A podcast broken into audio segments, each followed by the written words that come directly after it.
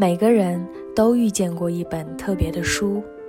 正是这本书，曾给你勇气对抗世界，给你力量穿透黑暗，给你自信成为更好的自己。今天又是哪本特别的书走进了你的生命？这里是读书吧少女，让我们用声音享受阅读世界里的一期一会。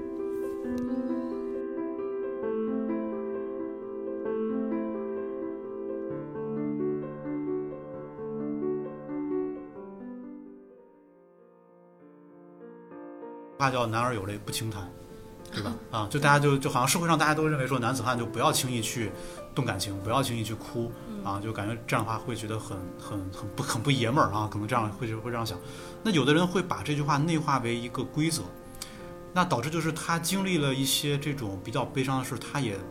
会强迫自己不要去嗯流露出自己软弱的那一面啊，所以他你就发现他他始终像是一个。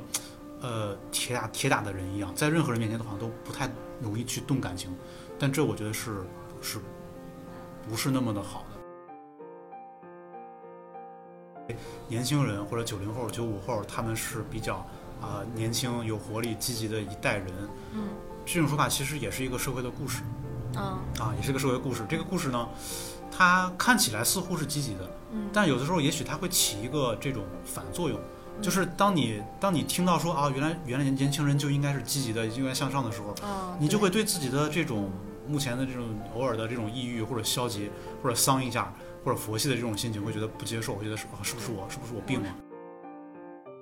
我们我们我们我们很多时候要要警惕一些呃他人的或者说社会的告诉我们的一些现成的一些故事，我们要学会把这个故事外化出来，然后去解构。就你发现，即便你已经拥有了很多，但是如果说你不去想着我自己目前是幸福的话，可能你永远感受不到幸福。所以我觉得幸福更多的是一种感觉，啊，你就是每个人他有没有感知到幸福的一个能力。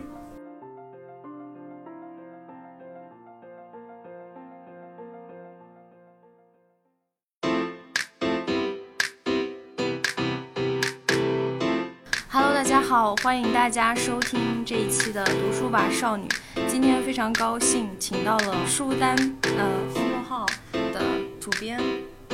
黑羊老师。Falling asleep, drink sweet in the passenger seat. I'm with you so we could get something to eat. no a place where there's nothing to see, so we can just talk about what we wanna be. Work out, we can work out, eh? But time's not a thing, so roll down the windows and we can just sing. 大家好，呃，谢谢压沙邀请，今天跟大家来做这个播客节目。其实这也是第一次来去尝试用声音跟大家分享一个内容。呃，之前我都是一般在公众号或者在视频号上，呃，所以还是一个很很新鲜的一个体验啊，非常开心有有这次的这个跟大家这样交流的一个机会。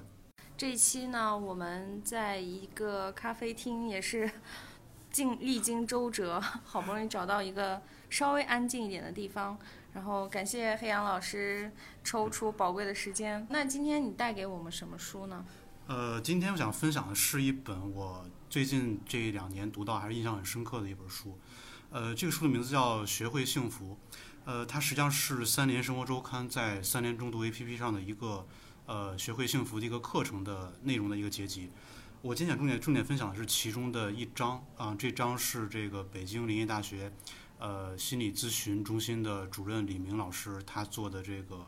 关于叙事疗法。啊，他的这他这章的标题叫做“故事”，呃，如何学会重写一个更好的人生故事？啊，它里面主要讲的就是，我觉得还是对我来说很有一些启发的啊，跟大家来去做一个简单的一个一个交流跟分享。当时我说要推荐一本书，为什么你会首先想到要推荐这本书？啊，是这样，呃，因为因为我呃这两年在一直在做这个公众号的这种内容，其实很多的时候呢是在跟我的同事呃去讲到底该怎么去写一篇文章，其中一个很重要的因素一个环节就是该如何去写好一个故事啊，该如何去构思一个故事，一个故事该怎么去啊、把它讲的吸引人，呃，所以说就可能也是因为做这种文字这种内容人他的一个习惯，就是我们会对故事会比较敏感，呃，那当时我在看这本书接触到叙事疗法这个心理学的概念之后，我就觉得它其实它其实确实给我给我很大的这种启发。它跟我们过去的一些工作的这种思维也是很接近的啊，所以我就也也确实对这一章我读了其实两三遍啊，包括说他对我本身的一一些个人的这种思考，呃，生活也都是很有这种我我觉得是很有帮助性。我这两年一直在不断的尝试着是用这种呃这个叙事疗法的一些视角去看待我生活中遇到的一些呃问题或者困扰啊，我自己觉得还是挺有收获的。这样吧，先跟大家聊一下，就是呃到底什么是叙事疗法？啊，可以。叙事疗就是就是其实说起来也蛮简单，呃，大家有没有有没有自己尝试过去思考一下？其实我们每个人，呃，你的身上有很多的故事。嗯啊，以前我跟我跟同事开玩笑，当时我们在呃一个餐厅里吃饭，我说我说你看这个餐厅里边你坐的都是人，对不对？但是实际上在我们内容人看起来，其实这做的都是内容。嗯啊，现在想想，其实他们做的都是故事。啊，就每个人还有自己的一个有他自己的一个故事啊，我我我我出生在一个什么样的地方，我家庭是什么样子的，然后父母跟我是什么样的什么样的关系，我为什么来到了北京？我在北京，我我想有的一个梦想是什么？你发现它谈整个全都是一个故事性的一个讲法，对吧？那那比如像像今天我们来去做这样一个播客的这样一个节目，呃，你发现它其实它也是个故事啊，这个故事里边有有一开始的这个邀约。啊，有有我们在找这个地方的这种反复的这种沟通啊，包括说到到这个现场，本来我们定的是一个呃咖啡馆，结果来之后发现人太多，后来我们又换了两个地方，最后定到了这里。这其实整个都也都是一个故事，而这个故事其实就是它能够帮助我们。这个故事里面其实是有一些信息的，一些信息的。比方说有有些人他的一种表达，其实背后也是一种故事。比如说有有的人说，我觉得自己一直运气不好。嗯啊，他的他其实隐含的一个故事就是，呃，我经历了很多这种这种他认为不好的事情，他认为说是因为外界的一些一些一些这个呃偶然性的因素导致自己可能是一个运气不好的人，但是实际上这个东西是有问题的，就是你如果再给自己讲一个我是一个运气不好的人这样一个故事的话，你发现会把其实你你人生中的很多其实幸运的时刻给给无意识的给过滤掉了，嗯，它会让你觉得说。好像我就是一个做什么事情最后都会也许功亏一篑的人，啊，它会让你做做很多事情未来可能会没有信心，啊，所以所以很多时候我们会无意识的有时候会给自己下一些这样的评判，那那这样的话我觉得其实是并不有利于说我们我们会过一个更好的生活的，啊，那这本书叫做《学会幸福》，它里面也就是说我们该如何通过讲一个更好的人生故事，来引领我们到一个更好的一个自己的生活的一个状态里面的，呃，这本书里面有一个。哦，我印象很深的一个一个故事哈，就是我可能这样讲下来的话，大家可能对这个概念会有一个更直观的一个一个一个认识吧。呃，这这个这个文章的作者李明李明教授，他是呃国内叙事心理学疗法的这个呃重要人物。呃，他有一年他去了这个云南的这个一个地震灾区去做这种心理援救，啊，然后他到他到一个村庄之后，发现有一个中年人，嗯，蹲在一片瓦砾堆上。呃，头深深的埋在这个臂弯里边，在哭，啊，就是看起来很绝望。呃，他就去问这个中年人发生了什么，啊，从他讲述里边，他在这样这个中年人说，说我我在外面打了很多年的工，攒了一些钱，然后回到了家乡，我找银行借了贷款，好不容易盖了这个房子，嗯，才刚住了没几天，就地震来了，然后这这个房子也塌了，我现在没有房子，还还有欠款。我我感觉我的生活要完蛋了啊，大致是这样的一个意思。你发现其实其实这样的一个讲述是很自然的啊，我相信就是包括听这个节目的朋友们，大家如果设身处地想想，如果自己是那个中年人的话，也许你也会这样来讲。但是李明李明教授就就是他他觉得说，如果我们这样来去认识这个正在发生的这个事情的话，可能并不有利于我们一个更好的未来啊，特别是当时的那个那个状态其实是蛮绝望的。于是呢，他就尝试着用这种，呃，叙事疗法的这种这种技巧，来跟这个人做了一些对话。这个对话其实特别简单，他就问，他就问这个呃，这个很绝望的这个这个村民啊，就说，那那你现在是这个住在哪儿呢？啊，这个村民说，我现在住在这个搭的这个三角三角形的这个防震棚里啊。然后教授就问说，你这个棚子足够结实吗？然后这个人就说说你不要小看这个棚子。我干了这么多年建筑工作，我这个棚子抗八级地震都没有问题。然后这教授就说不可能吧。然后这个这个村民就说，我证明我证明给你看。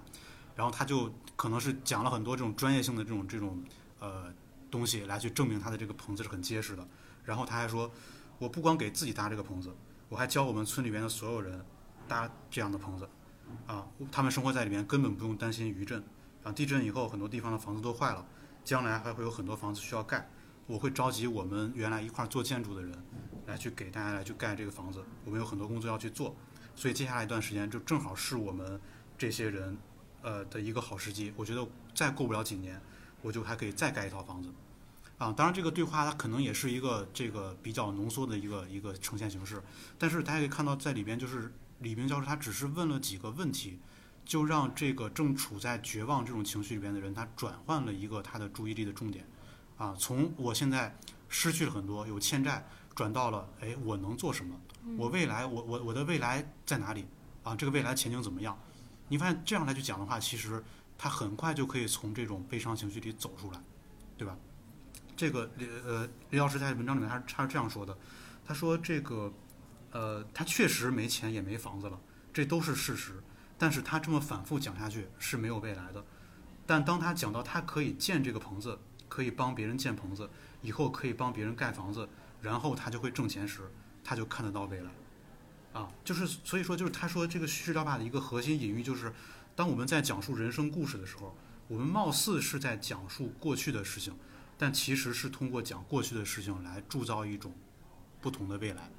啊，这个也就是说，他就他就有有一个有一个很。很有启发性一点，就是我们好像看起来你经历了一些也许是不好的事情，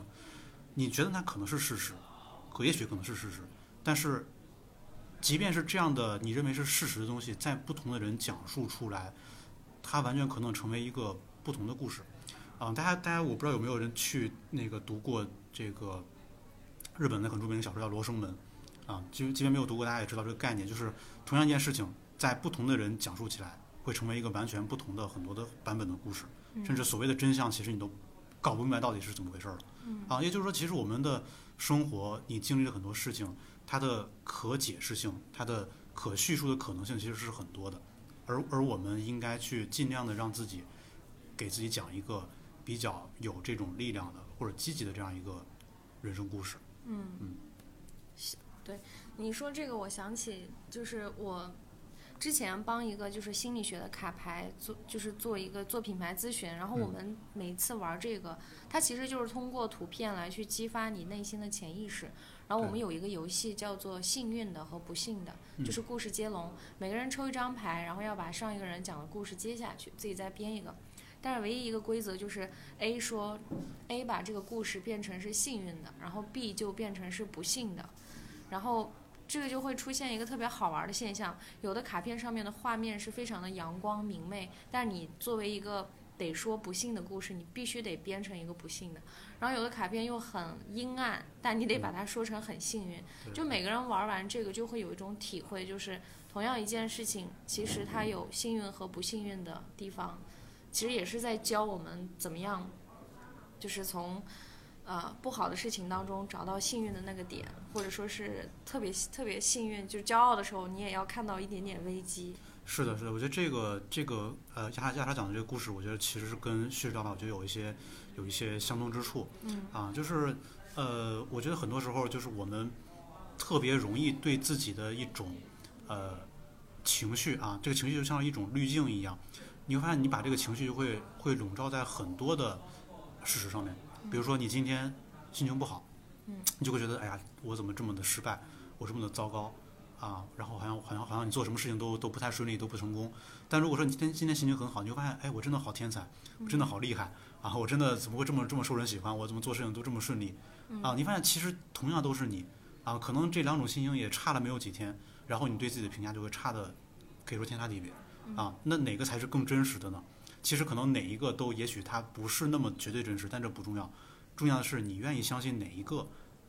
是真正的你，你愿意让哪一个你继续延续在你之后的生活里，延续在延续在你之后的这种日子里边，这个是蛮重要的，啊，我前我前一段时间跟朋友在聊天的时候，呃，因为他之前他在外企工作，嗯。接触到很多外国人，他当时他就说，他发现很有意思的现象，就是，呃，瑞士的同事就说他们瑞士的。呃，人好像并不是每个人都一定要上大学，嗯，呃，很多人就可能读完中学之后，就可能找一个这种呃技术性的这种学校啊，学一门手艺或者学一个技术，就一样可以谋生，然后大家好像活得还挺幸福。而以色列的同事，你发现以色列的人他们都上过大学，而且受过很好的教育啊，跟中国的情况更类似一些啊。他就说这到底是为什么？我当时就想到了这个呃这个故事这个视角。呃，其实我在想，就其实这个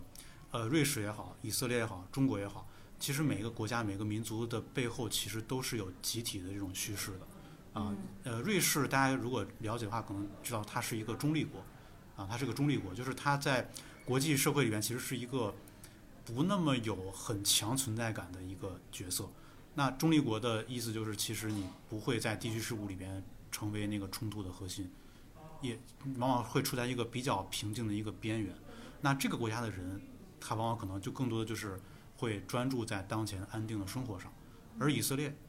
以色列跟跟它的周边的，比如黎巴嫩，或者跟跟别的一些一些一些国家啊，包括它包括犹太民族它自身的一些一些历史，它始终是有这种危机感的，有这种冲突感的。它是在这种这样的一个环境之中来去立国，来去呃教育他的人民的。那这个国家的人民，像他他不可能像瑞士人一样那么的安于享乐，那么的安于平静，他一定要去有这种危机感。啊，包括大家也知道，说犹太人是世界上比如最聪明、最聪明、最精明的民族，啊，都有这种说法。那我们像中国人其实也是一样，啊，就是大家可能无意识都会能够明白，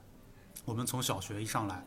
呃，看到的书的第一页都在讲啊，我们祖国有五千年的灿烂的历史，地大物博，啊，这个呃有有有很很悠远、很悠有很悠久的文明，呃，很很长时间以来，我们都是世界上可能最先进的那个国家。啊，只不过到了最近，比如说一百多年，才遭到了外敌的这种入侵，啊，沦为这种半殖民地半封建国家，受尽了这种民族的这种屈辱，啊，但是新中国建立之后，我们中国人民站起来了，啊，以及说我们有一个其实有一个呃中国梦，啊，这个中国梦其实很多时候就在想，我们到了二十世纪中叶的时候，我们中华民族能能够达到中国达到中中等发达国家的水平，啊，我们中华民族能够实现伟大复兴。这其实就是一个一个民族的一个集体的一个叙事，就是因为每个人心里面刻下了这个故事，所以你所以会发现现在的中国人他们，这就是我们奋斗的这种根源性的东西。啊，你发现在中国你是很难能够去像啊像瑞士人、像芬兰、像挪威人、像北欧人一样那么平静的去享受一个幸福的生活。我们更多的想的是怎么去考一考大学，怎么找个好的工作，怎么去能够在大城市立足。啊，怎么去能够实现阶 阶级的阶层的这个跃迁？啊，特别是呃很多很多那个工作的人还想我怎么能够去为国家的这种发展繁荣去做自己的这种贡献？啊，其实都是受到了我们民族叙事的这个影响。啊，所以故事的力量是很神奇的。啊，呃，我看完这个书之后，其实有一个启发，就是大家也可以想想，呃，假如说你在一个纸上，就以你的名字啊，这样的一个呃，比如说我叫我叫黑羊啊，黑羊的人生故事，以这个为标题的话，你想想你会你会怎样写一个你从出生到目前的一个人生故事呢？啊，有的人可能会想到说，呃，会写一呃可能三到五个吧，就是在自己呃二三十年、三四十年的这样一个人生历程里边比较重要的一些时刻啊，这个时刻可能可能是很幸运的啊，可能是很呃有这种纪念意义的。但也有一些人，也许他写的东西呢就不会那么的，呃，我们可以说正向吧，啊，他可能想到了一些，比如说我童年可能出生在一个不太好的家庭里边，啊，父母一直有矛盾，然后我从小就上了一个不太好的学校，啊，然后高考、中考又又是可能不理想，啊，他可能写下都是这些东西。但你想想，这样这样来去讲述人生故事的两个人，他之后的道路，我相信也是有很大很大差别的。但是，但但也许从客观上来看，他俩的境遇，在过往境遇也许并没有那么大的区别，啊，这就是一个我觉得说人生故事对我们来说的一个这种比较有这种启发意义的一个地方。嗯，那你如果要写你的人生故事，你你就是你会写你写下的第一个故事是什么？呃，第一个故事可能可能我会去写我的童年。啊，就是我现在回想起来，我的过去的大部分时候，我会觉得是是比较平顺的，是比较也可以说是比较幸运的嗯啊，我觉得我觉得我自己自己虽然说没有没有没有达到什么很很了不起的这种成就，或者说怎么怎么样，但是我觉得总体上我对我我的人生过往还是比较满意的嗯啊。当然有些不如意的地方，但是我觉得总体我我回想起来的话，想到都是一些比较比较好的一些一些事情嗯啊，特别是那些比较我觉得说感觉是很幸运的一些时刻啊。美好的。对对对对对对。那哎，就就像这本书《学会幸福》，那对你而言，你觉得什么样的生活是幸福的？呃，我我自己的感觉就是，其实幸福可能不是一个客观外化能够评价的一个东西嗯啊，就是我们可能生活里面经常会听到，比方说你的邻居的这个阿姨啊，跟你妈说，哎呀，你你你看你多幸福啊，孩子呃上了什么上了什么什么学校，找了什么什么工作啊，收入那么高，然后你看你那个早就该多多多幸福了啊，可能外人经常会这样说，但是。但是你的母亲是不是真的感受到了幸福呢？不一定，嗯其实不一定。很多他会觉得说，嗯，我孩子是有个好工作啊，是又上了好学校，收入是不低，但他没结婚，他没结婚，太让我发愁太让太让我太让我发愁了对啊！或者结了婚，哎呀，孩子怎么还没要孩子？对，有的孩子都在想，哎呀，这孩子将来上哪个幼儿园嗯啊，上哪个学校？就你发现，即便你已经拥有了很多，但是如果说你不去想着我自己目前是幸福的话，嗯可能你永远感受不到幸福。所以我觉得幸福更多的是一种感觉，啊，你就是每个人他有没有感知到幸福的一个能力。那对你而言呢？幸福？对我而言，我觉得就是，呃，就是这个东西，就是就是你你到底能不能去对你过往的经历能够去接纳，对你现在拥有的东西能够觉得说有感恩的心情，有这种知足的这种这种呃态度，以及说对未来有一个比较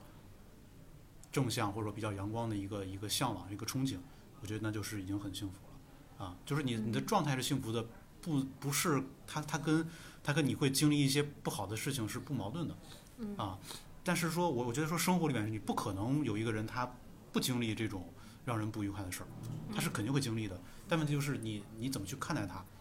呃，我我经常有有时候想一个例子，就是呃，比方说我们都知道这个天气它是有晴天的，也是有雨天的，也是会下雪的，呃，但是我们一般人哈、大多数人不会因为今天下了下了雨就特别的生气，特别的愤怒，因为我们知道这是正常的啊。就跟咱说，假如说我们这样来同样看待生活的话，啊，生活里边有一些让人高兴的事，也有一些不太让人高兴的事儿，啊，你把它都接接纳为生活的常态，你发现当那些，即便是那些所谓的不好的事情发生的时候，你的心情也会好很多，你不会说那么的感觉不可接受。嗯，很多时候我觉得幸福就是一种训练自己的这种感知幸福、体验幸福的这种能力和感觉就好了。嗯，这就是我理解的幸福的东西。对，那嗯，就是我们刚刚提到那个人生故事嘛，就是讲故事。但是其实我是觉得讲故事有的时候会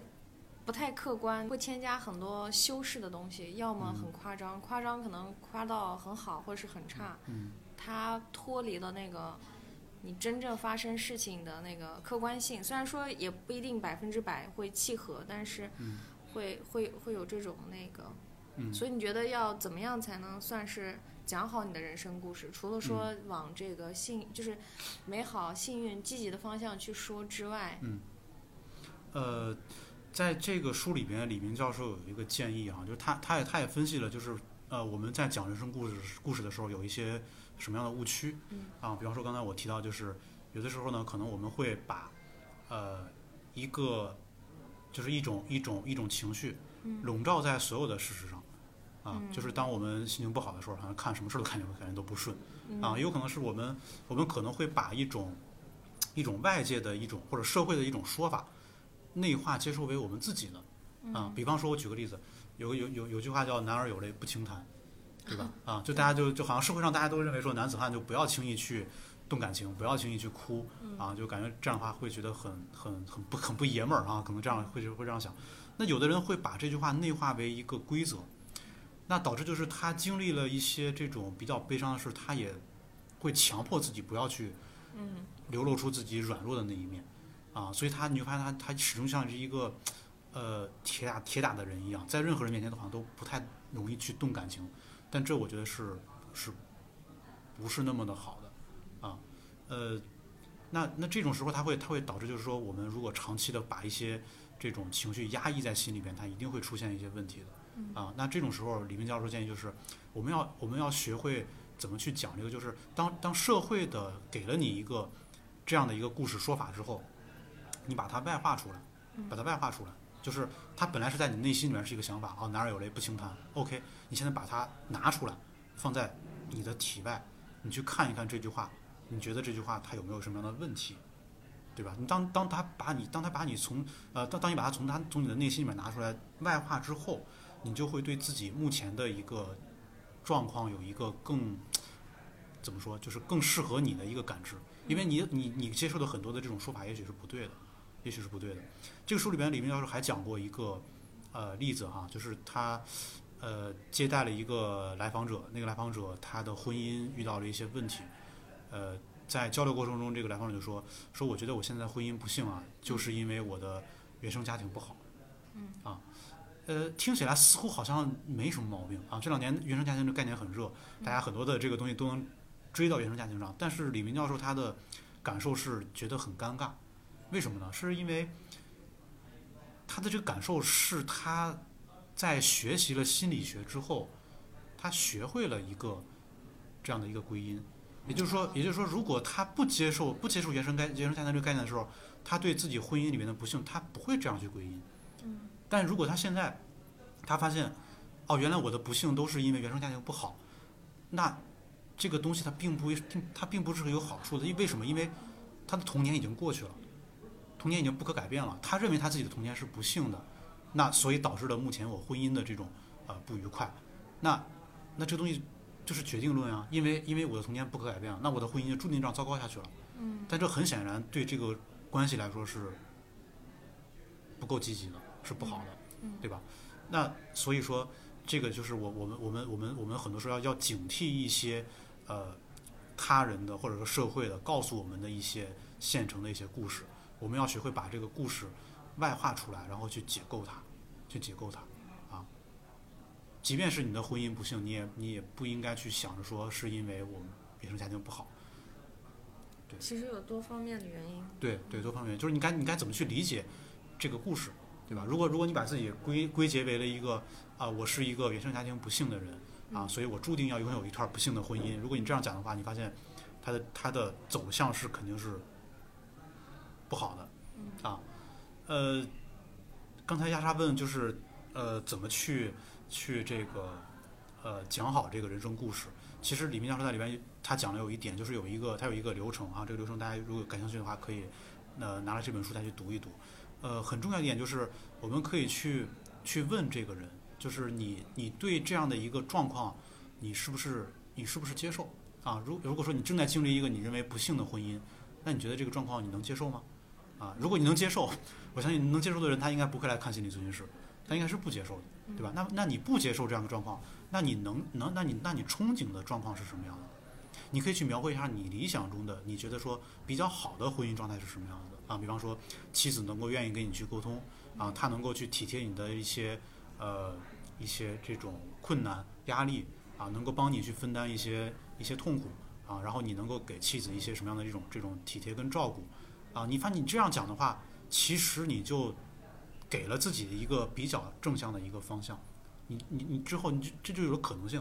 这关系就有了可能性啊！所以说这里边隐含了一个很关键一点，就是选择，选择啊！你现在你现在处在一个呃自己感觉不那么理想的关系里边了，OK？你选择让这个故事这样继续继续下去吗？如果你选择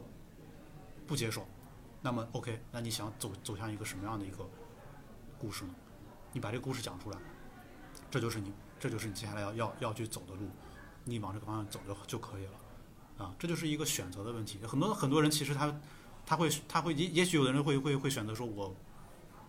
接受 我接受，那那那那这个可能就真的就他就陷在这里边了，就陷在这。但我觉得绝大多数人应该都是不不会不会轻易这样去去接受一个这样的状况的，不然的话他也不会想到说找咨询师去求助。你说我接受就陷在里面是什么意思？就是，就刚才这个例子来说，比如说我，我认为我是一个原生家庭不幸的人，我现在处在一个不幸的婚姻里，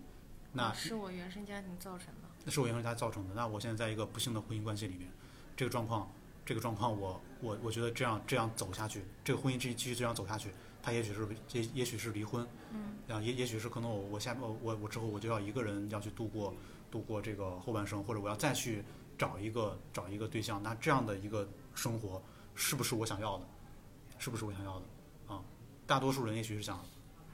并不会想想想想这样来来去走接下来的日子，啊，那他就会去描述他想要的是什么，嗯啊，就是一个就是一个选择性的东西，嗯，也可以举一个就是这种，比如说我们跟自我的一个一个例子，就是，嗯，有的时候你会经历一些，比如说工作上的一些不顺利，啊，然后你会想，哎呀，我我怎么是一个这么这么，比如说失败的人啊？很可能很多很多时候我们可能会这样去去自责，对吧？觉得自己很失败，对不对？那那 OK，那你现在如果学会了叙事疗法，你你试着把这个说法“我是一个失败的人”，把它拿拿出你的体外，然后去看一看，那你到底是不是一个失败的人呢？你可以去看看你过去的生活里面有没有那些成功的事情，啊，哪怕你你没有做过什么大的成功的事儿，你可以想小的也可以，啊，你有没有成功的让别人呃开心的效果，这也是一个成功，啊，你有你有没有成功的做成过一个一个很小的一个事情，这也这都可以，你你这样想之后，你发现其实自己并不是那么的失败，啊，你你你也可以想想，你生活中有没有一些人是是比较，是他们是关心你的，他们是爱你的，他们是愿意给你这种呃很无私的这种帮助，这种这种支持的。你发现你多想想这种东西，你发现其实自己并不是那么的失败。啊，如果如果如果说就是你你想不起来这些事情，你一直觉得说自己很失败，那好，你再去想想，如假如说你就是一个失败的人，那么接下来你的你的人生走向会是什么样子？啊，你会想，哎呀，也许我可能很快就会被公司开除，啊，可能我会失业，啊，可能我会找不到找不到这个呃婚姻的伴侣，啊，可能我会这个孤苦伶仃的过完这一辈子，啊，这是这就是你这就是一个失败的人的一个典型的一个故事走向。好，你先问问自己，在现在这个时间点上，你接受选择这样的一个人生故事吗？嗯，你愿意要这样的故事吗？可能你不愿意要，那你那你想要的是什么？你描述一下你的那个憧憬的那个那个走向，然后然后那你心里边我相信就会好很多了。嗯啊，不能说就是马上能解决你的一些一些很根本的一些问题，但至少会让你的心情会积极一些，会有力量一些，会走出来啊。我觉得你刚刚说的那个，就是，比如说你有没有让别人笑过，这也算一件成功的事情。我觉得这个特别重要，是因为嗯我感觉到这些年，就是可能外界，他把就是成功的定义其实定的非常的模糊，对，然后反而忽略到了忽略掉了这些很小很具体的事情。其实幸福是很小很具体的，对对对，没错。就是嗯，对自己，比如说我今天给自己做了一顿饭，对你自己来说，可能你以前没做过饭，你突然学会了，这其实是一个对个人来说成就感很大的事儿。是的，但是社你拿到社会上去说，大家就会觉得这是什么？就是所以很多人就是一出社会，然后再看到社会的那种评判标准，就会觉得自己什么也不是。对很多这这这就是有时候我们要去看这个叙事疗法的这个原因或者意义，就是因为社会上有很多的这种声音啊，或者这种观点，它会它无意识的会嵌套在我们的心智里边，影响到我们的一些这种看法，而这些东西一定是对的吗？可能不是对的。人生里面到底什么是对的？我觉得我觉得可能很多时候可能没有什么对错，没有什么对错，就是自己觉得对就是对。对对对，你自己自己是你自己最好的一个一个一个主宰嗯啊，甚至都不是评判啊，甚至都不是不是都不是评判。我觉得人这一生到底什么样是成功，什么样是失败，这个东西甚至我觉得不需要评判。嗯无论成功还是失败，你的这这这人人一生都有起点，都有终点。嗯终点之后，嗯，那些那些别的东西你还特别那么在意吗？可能都不再那么在意了。嗯，对。所以其实这个认知疗法，它算是积极心理学的一个治疗方式吗？叙事疗法叙事疗法。叙事疗法啊，它算是积极心理学的分支吗？呃，我猜我我没有我没有专业研究过心理学，我觉得嗯应该不是，因为它是属于这种后现代的一种心理治疗方法啊，后现代的，因为你看它里边它有一个比较强的这种解构的特点，对吧？我我把我把我第一印象里边讲的这个故事，以及说我把社会告诉我的这个故事，我拿出来外化，然后解构掉它，啊，不让它去影响到我的目前的状态以及未来的走向，啊，就是这样一个过程。这里面我觉得很很有启发一点就是，呃，这个大家大家可能会读过这个故事哈，就是不管是小说也好，呃，一些这种纪实类的报道，呃，非虚构的写作也好，很多都是故事。而这个故事其实，在被我们看到之前是经历过编辑的。嗯是经历过编辑的，就是有有有这个，比如说杂志或者说这个出版社的编辑，他会帮助作者来把这个故事做一些这种，比如说删改、调呃调整顺序啊，做做一些这种这种修呃精简啊，这也也也就是说，当作家第一次写出来的这个故事，其实跟你最后看到的可能完全就不一样。故事是可以被编辑的嗯啊，这个东西很好，很好。也就是说，我们真的可以每一个人都可以去把自己过去的一个故事做一个重新的这种改写。嗯啊，这也就是这这就是就像这这一章的标题一样，如何如何重如何重写一个更好的人生故事嗯啊！不管你现在你的感受，你觉得自己呃呃是成功也好，失败也好，觉得自己的自己的状态是是是那个积极的也好，悲观呃是消极的也好，你都不用管，你你只要去你只要去想想呃怎么去写一个更好的未来的这种人生故事，嗯它是有可能性的。啊，这我觉得就是一个很好的一个一个一个积极性在这在这里边，而且这里边其实我觉得有一部分是跟是跟这个阿德勒心理学是有一些相通之处的嗯啊。阿德勒心理学就讲，就是那个决定我们呃目前的这个这个心情或者状态的，其实不是发生了什么事儿，嗯而是我们对待这些事情的一个看法或态度。嗯啊，对我觉得就是就是其实也也也跟这个我觉得是有一些有一些共同点。对嗯，其实也是那个叫什么，就是国外有一本书，心理学有应该算心理学成长类的书吧，叫 Mindset，就是讲的就是。呃，它应该有中文版，叫嗯。终身成长，哦就是成长型思思维和、那个、固定性思维，对对对对对，啊，固定型思维可能就是我就接受我先天就这样了，我就对对对，是的，啊。我下一段还是会这样，因为我先天就是这样。成长型思维就是努力的去去解决问题。是，对，我觉得是这这些这些，呃，心理学的这些技巧或者方法，其实都会帮助我们如何，呃，过一个我觉着怎么说，就是更更平静，或也甚至有的时候可能也不算更积极，它只是让你更加平静、更加平和，没有那么多冲突跟痛苦的这样一个呃内心的生活。嗯，而这个我觉得其实就是一个幸福的一个基础。嗯其实我觉得这两年就是就是有很多这种心理学就社科类的书，可能就是各种理论啊什么都不一样，但是它底层就是其实是在让大家学会自我接纳，然后更自信一点。对，就是你会觉得现代，比如说年轻人，就是看上去其实我们好像是很自信、很积极的一代，就是很有个性，但实际上我感受到是，嗯、就是我身边的同龄人可能，或者是我在网络上看到的一些，大家对自己的真正的就是自我接纳，呃，程度是很低的。嗯，呃，我觉得我觉得是这样，就是包括我们，比如比如说我们我们认为年轻人或者九零后、九五后他们是比较啊、年轻、有活力、积极的一代人，嗯这种说法其实也是一个社会的故事嗯啊，也是一个社会故事。这个故事呢，它看起来似乎是积极的，嗯。但有的时候也许它会起一个这种反作用，就是当你当你听到说啊，原来原来年年轻人就应该是积极的，应该向上的时候，嗯，你就会对自己的这种目前的这种偶尔的这种抑郁或者消极或者丧一下或者佛系的这种心情，会觉得不接受，会觉得是啊，是不是我是不是我病了，是不是是不是我抑郁症了，或怎么怎么样对对对，啊？对。你你所以所以其实你应该把它拿出来解构一下，嗯。去解构一下啊，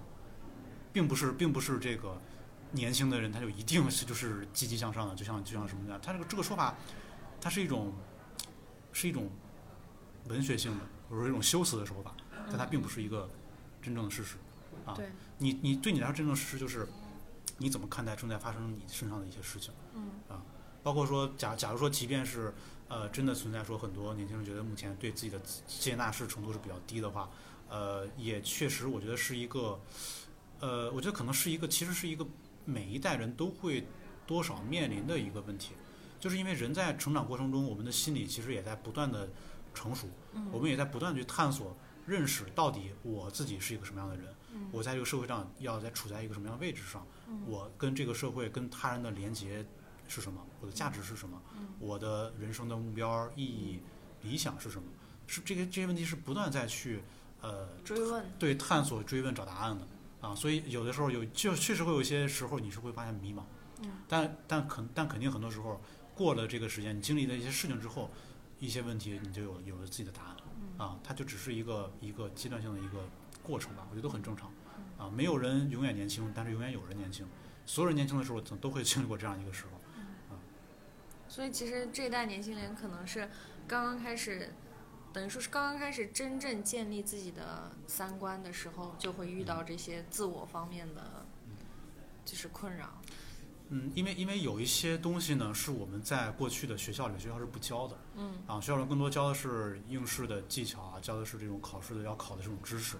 但是其实有一些有一些这种很重大的命题，比如说我们该如何去认识自己，如何认识社会啊，学校其实是没有怎么去教，或者教的时候我们也没有理解它的到底是什么意思对，啊。其实现在的现在的人就是年轻人，他们更多的就是我离开了大学，我找到了一个工作，在一个陌生的城市去开始我的人生旅程，真正人生旅程的时候，呃，其实有一个过程是你需要去先去认识现实，嗯认识现实。这个现实就是，也许比如说你在像北北上广这样这样的一线城市，现实就是房价很高，物价很高，然后你现在没有一个固定的一个住所，啊，甚至可能也没有多少认识的朋友，呃，那现在那现在就有一个问题，就是你你该如何在这个城市里边生活下去啊？或者首先就是你要不要在这个城市生活下去？这是不是你想要的生活？啊，这就是我们对现实的一个认识、一个判断。然后有有有的人他就很清楚，他就判判断就是我我我可能我不适合在嗯在大城市打拼。那 OK，那我就回到我的老家，我就跟跟我的呃认识已久认认识认识很久的这个环境这些人啊，父母或者朋友在在一起，我过一个比较这种压力比较小的生活，那就是我想要的，那就没有没有问题。有的人就很清楚，他就说我就要在大城市里边，在大的舞台上去施展我的才华，那那你就要做好去这个迎迎接那些比较大的压力以及困难的那种准备。啊，这就是每个人对现实的认识不同，然后做出来一种不同的这种判断。啊，包括说像这种迷茫啊，或者说这种这种丧的这种这种过程呢，其实就是一个，我觉得是还没有真正想清楚或者想透彻自己的要的东西是什么的一个一个过程吧。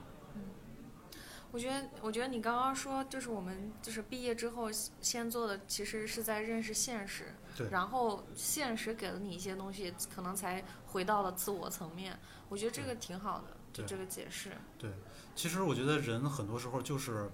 呃，需要去认识现实。嗯。啊、我在另一本书，就是在那个叫最近也比较比较热门，叫《认知觉醒》。嗯。那本书里面，呃，那个作者叫周眠吧，好像是他，他就有一个概念，我觉得特别的形象。他说，这个社会上有很多是什么？很多是，呃，醒着的睡着的人。啊、别看这个人他他这个好像是在醒着，但其实他的自我意识是沉睡的。嗯是没有觉醒的，他也并不知道说我到底是个什么样的人，我想要什么样的生活，他也只是按照父母或者社会告诉我们的一种呃叙事啊，或者这种现成的一些一些路径在生活，比如说你要考考大学，找一个比方说多金的工作，啊，娶一个什么样的这个这个太太，然后买一个什么样的房子。啊，然后你发现这样，你这个东西你都实现了，很顺利。到了三十五六岁之后，你发现突然，回过来想，我到底想要什么？对，就就很很很迷茫。啊，很迷茫就接下来怎么办？接下来接下来怎么办？你发现你发现你该得到好像都得到了，嗯嗯，外界给你定的一些 KPI 你都完成了，对，接下来怎么办呢？接下来那就是每天日复一日的过这种过这种过这种生活嘛。如果说如果说你的工作没有这种特别大的变化的话，也许也还行。但有的人他其实受不了这种这种意义的这种缺失，嗯那更不用说有些压力，这个也也许来自于行业或者公司的这种变故，嗯那你的收入、你的家庭的基础也许会受到一些冲击，那这个时候该怎么办？嗯啊，这个这个其实都是都是一些这种这种缺乏一个对对现实、对自我认识的一个结果。嗯啊，对，所以其实我我之前就遇到过你刚刚说的这个事情，就是给我比较震惊。有一次我也是去参加一个也是心理学的一个活动吧，就在场的人可能是这种三十四三四十岁的中年女性，然后。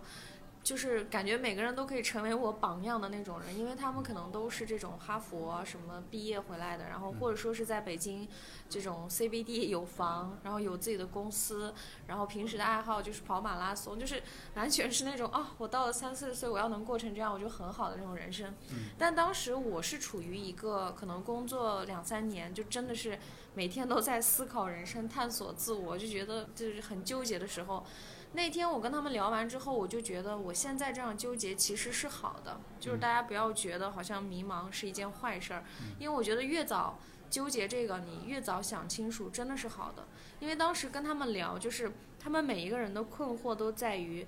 等看起来什么都有了，因为他们之前一直是在拼命的去实现这些，过上这种看似体面的人生，但是过上了这种体面的生活之后，他们觉得一切都是。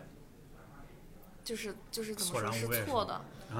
就是他们觉得哦，我其实原来喜欢的是那样，但是我人已经到了一个年纪，已经，所以所以我觉得就是年轻的时候，为什么年轻的时候可以犯错，真的是成本太低了。就是他们到了那个年纪段，如果再想做一件什么事情，从零开始，那个要付出的代价跟成本是非常大的。所以那一刻我就特别庆幸，我就觉得，呃，我以前老觉得我这么早思考这种生死问题什么什么的，会不会 太像一个老年人了？但我那一刻就觉得挺好的，就是早早把这些问题想清楚。我到了那个年纪，我不会再困惑了。当然，我也可能还会困惑，我也不知道，就是困惑是始终会有的。对，啊，这是一个自我觉知的一个过程。嗯啊，这所以就其实跟跟亚莎刚一开始问的那个问题，就是对幸福的看法。嗯。对你发现，就是你接触的那些那些成功的那些女性，她们已经在过着啊，可能你现在很憧憬的看那种生活，但她们一样有烦恼，嗯她们一样有烦恼，就是她们可能并没有觉得自己真的有很强的这种幸福感，但是但是在你在甚至在很多人看来，他们的生活就真的已经没有什么理由不幸福了。嗯。呃，举一个最近的例子，比如说像像郑爽嗯。啊，这个瓜爆出来之后，大家也知道说她的收入其实是蛮高的，嗯。但她在录音里面她不也说了吗？她说 孩子养不起，啊，他也有很烦的时候，对不对？你说他在那段时间他的幸福感就一定一定很高吗？我觉我觉得也许也许未必，也许未必。所以真的，呃，其实有是有研究的啊，这个外界的这种物质，包括说金钱的这种条件，到底跟人的幸福感有没有什么样的关系？它是有一个曲线，就是到了一定程度之后，你的幸福感就不再随着你的收入嗯条件的增长而成正相关了嗯。啊，就跟那个没有太大关系了。对，我记得当时我在那个会上分享了我的一个，就像愿望清单一样的。但其实我每年都会做这些事情，也是我一个好朋友就受他启发，就是会做一些很小很琐碎的事情，然后比如说把这个当时的照片洗洗洗出来贴出来。我当时就做了个 PPT，大概介绍了，其中有一个就是我在那个北海公园划船，然后我说这一天特别快乐，因为我终于体会到了小学语文课上那种就是 那个歌儿，对，而且正正好在那个公园的中心，因为啊那天我们就正好在那个中心唱了这首歌，我才感受到哦，原来课文里写的是这个。我觉得这是一个，如果说是二零一九年，我觉得这个会成为我，比如说嗯我要选几个瞬间，这一定会成为我一个瞬间。我当时聊这些就聊得特别开心，然后那嗯些姐姐们就觉得 特别羡慕，对，对，而而且你是想想去北海公园划一次船，它需要多少钱吗？不需要多少钱，不需要，对不需要多少对钱，对，对不对？主要是那个嗯心情，对对对对对，然后我就跟他们说，偶尔我说你们可以试一下晚上坐公交车一个人，就他们就是一开始其实其实有一个特别搞笑的一个事情，就是我刚开始去做自我介绍的时候，我特别没底气，因为我是跟一个。比较厉害的人一起去，我相当于是他的助理一样的，然后其他人全是响当当的一圈介绍完，然后到我我就说了一下我的名字，就是不敢说太多，嗯。然后我觉得他们都全程在忽略我，嗯。就是，然后到后半段，然后我简直成为了 全场最热的明星，就是嗯。每个人都来加我的微信，觉得我特别好玩那种。然后我就我就能感受到，天呐，就是原来我现在做的很多事情看起来好像是很小，就别人听起来好幼稚，但是真正就幸福真的是在这种很具体、很小的，而且必须得是给自己带来成就感，然后你把这个故事讲出来，才能感染到别人。是的，是的，我觉得就是呃像亚莎刚刚讲的这个这个体验啊，我相信很多的朋友应该也多少都会有过类似的这种这种经历，对吧？你总会进入到一个感感觉好像自己跟他格格不入的一个场合、嗯啊，或者跟一群你觉得感觉好像高攀不起的一帮人在一块儿，比如吃个饭或者或者说这个这个做个什么活动，对，我们都会有压力。但其实其实我觉得每个人都可以自信一点，因为嗯你发现你的身上有个很多的东西呢，不是那种像别人一样，他们有很多的标签儿啊，我是我是某某某公司的这个，比如说 CEO 或者总经理或者什么什么样的这种标签，反倒是一些很可贵的一个品质，就是你这个人是不是有趣嗯啊？你你对美是不是有这样的一一种一种看法啊？你看过什么有趣的书啊？你能不能跟别人讲一个很好玩的一个故事啊？你你是不是一个有魅力的人，能够让人喜欢的人？我觉得这个东西其实都跟钱没有太多关系。对啊，相反，它就是取决于说你自己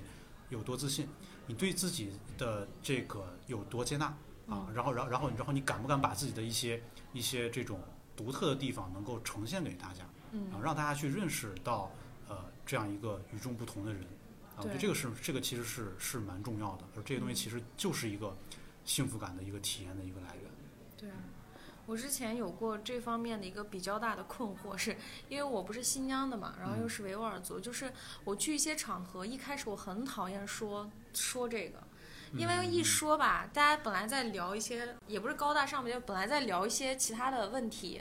然后突然开始，所有人的观点是啊，你们新疆啊，我去过新疆，或者新疆什么什么很好玩，什么什么很好吃，哎，你少数民族是不是有什么什么样的传统？我就很烦，我就觉得 怎么永远在聊这些。然后我有段时间就很抗拒，我甚至后来去应酬的时候我都不提，嗯我就他们如果除非他们问到说，哎，你的名字好像不太一样，我嗯才会解释一下，嗯不然我就不提，我就完全。想让大家忘记这个，把我当成一个正常的人去聊。后来嗯，后来我跟一个就是我们少数我们维吾尔族的一个。呃，大哥哥聊天，就是他是一个比较功算功成名就的人，就是嗯他跟我说你为什么要这样啊？他说我永远都觉得这个是我身上最好的故事。嗯他说我无论去任何地方，因为本身可能在内地就是少数民族本来就就比较小少，然后呢，他又在这个日企工作，然后之前又在美国啊，在日本待了很多年。他说我去任何场合，我但凡提到这个，我还会说一下我们的一些传统文化，我马上就会成为全场的焦点。对，他说：“对是的你为什么要放过这个故事呢？这个明明能让所有的人记住你。”对。但是我那时候就是年轻的时候就觉得，我就是我很抗拒这个，我就看到我这个之外的优点，而不是你一场下来你就记住我是一个那个。后来。我就说，我就想说，我尝试一下吧。然后有一阵在公关公司，我自己要开拓科技方面的媒体，嗯真的是从零开，就是加微信尬聊，然后见面，然后我发现真的是我开始聊我的这些之后，所有人都跟我成为了很好的朋友，就是工作之外，就是工作上还能帮很多忙那种，嗯我觉得这个蛮神奇的。嗯，其实它确确实就是一个呃一个很好的一个话记忆点，话题开始的一个切入口，嗯，因为它不涉及到特别多的这种敏感的隐私。嗯然后呢，又又又它比如说关于关于比如说新疆，嗯。关于少数民族，又有又特别多的一些一些很丰富的一些联想，比如说嗯。美食啊、嗯。美景啊，嗯。然后这种这种这种习俗啊、故事啊，嗯其实能快速拉近就是你跟一个陌生人的那种距离的。嗯啊，相反就是过去，比如说你你觉得这是一个，可能对你来说是一个是一个，呃，你想把它你想把它隐去的一个标签儿，对，但是那个你的那个朋友他会把它当做一个，就是一个加分项，对对，就是一个加分项，是嗯一个特别的一个闪光点，就是同样的一件事情，我们到底怎么去看待它？嗯啊，真的真的，我觉得是影响是非常非常大的。嗯你还是那个你，你还是你还是来自新疆的呃木牙沙，嗯但是但是你怎么去看待这样的一个身份，嗯却对你的心情，更不用说对你实际上的这种呃关系的这种这种开拓，嗯，有很有很其实有很不一样的这种这种效果。对，真的是嗯。那今天非常开心啊、度过了非常愉快的一个小时，聊了很多。然后，黑羊老师作为 书单公众号的主编，就很厉害，大家肯定很多人都看过。然后，应该是博览群书。啊，其实没有没有没有，那你你能不能给我们也推荐几本你认为比较好玩儿、有趣，或者是能帮到大家的书？嗯，呃，其实其实我觉得我是一个什么，就是我是一个喜欢书的人，嗯但确实我没有看太多的书啊，因为因为我我自己感觉说我现在的这个，比如说时间花在这种比如说团队的管理上或者这些东西上比较多，我自己其实是确实是很久没有就是好好在系统去看书了。呃，我最近看的比较呃好的这种，比如说我看了一个小说哈，我我觉得还挺有意思的。呃，这个书是去年也的关注度也很高，叫做《夜晚的潜水艇》。夜晚的潜水潜水艇，对，啊，它的作者叫做陈春成，是中国当代一个比较年轻有希望的一个小说家。嗯，这个这个书它是一个短篇小说集，嗯啊，它里面它里面有很多的小说，就是我为什么喜欢它呢？是因为这个呃，大家可以看这个书，第一第一会很轻松，嗯，很轻松，它里面并没有那么多特别这个这个沉重的这种东西啊，嗯它很多的是那种很轻盈的这种想象，嗯，啊，然后这种而且是其实是让每个人有一些有感知的一些这种呃环境或者场景，或者它故事其实并没有那么的复杂，但是这个故事本身它的想象力以及说这个情节的这种走向其实是蛮蛮有趣的，蛮吸引人的啊，我就觉得就是而且它篇幅也不长，很适合我们现在这种快节奏的这种这种这种人的阅阅读阅读阅读生活啊，一个是这个，然后再就是去年我觉得说有一本书我我想呃还是也也也也蛮适合每个人呃买回来，然后在有些时候自己来去看一看。这个书在去年的十月份出来以后，就获得了这个呃十月的叫什么中国中国好书啊，嗯它叫做中国传统色啊，中国传统色。它这本书是什么呢？这本书是两个这个这个这个书的两两两个作者，他们把中国古代传统典籍里边凡是提到的颜色的这些词、颜色的名字，全部都搜集起来，然后去考证这些颜色的色值，把它还原出来，然后集成了一本书。啊，这个就是，嗯，如果如果有做设计的这个朋友可能知道，说现在比如说我们去在 PS 上，你去、你去想去定义一个颜色，它是需要用它用到的是潘通色的那个系统，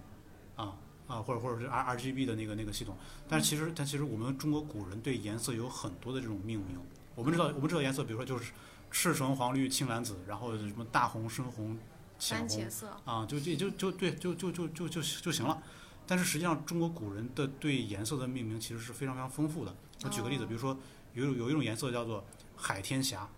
哇啊哦，，海天霞，海就是大海的海，天就是天空的天，霞就是晚霞的霞。这个颜色是什么呢？这个颜色就是当你在海上看日落的时候，那个太阳在落在落下地平线之前，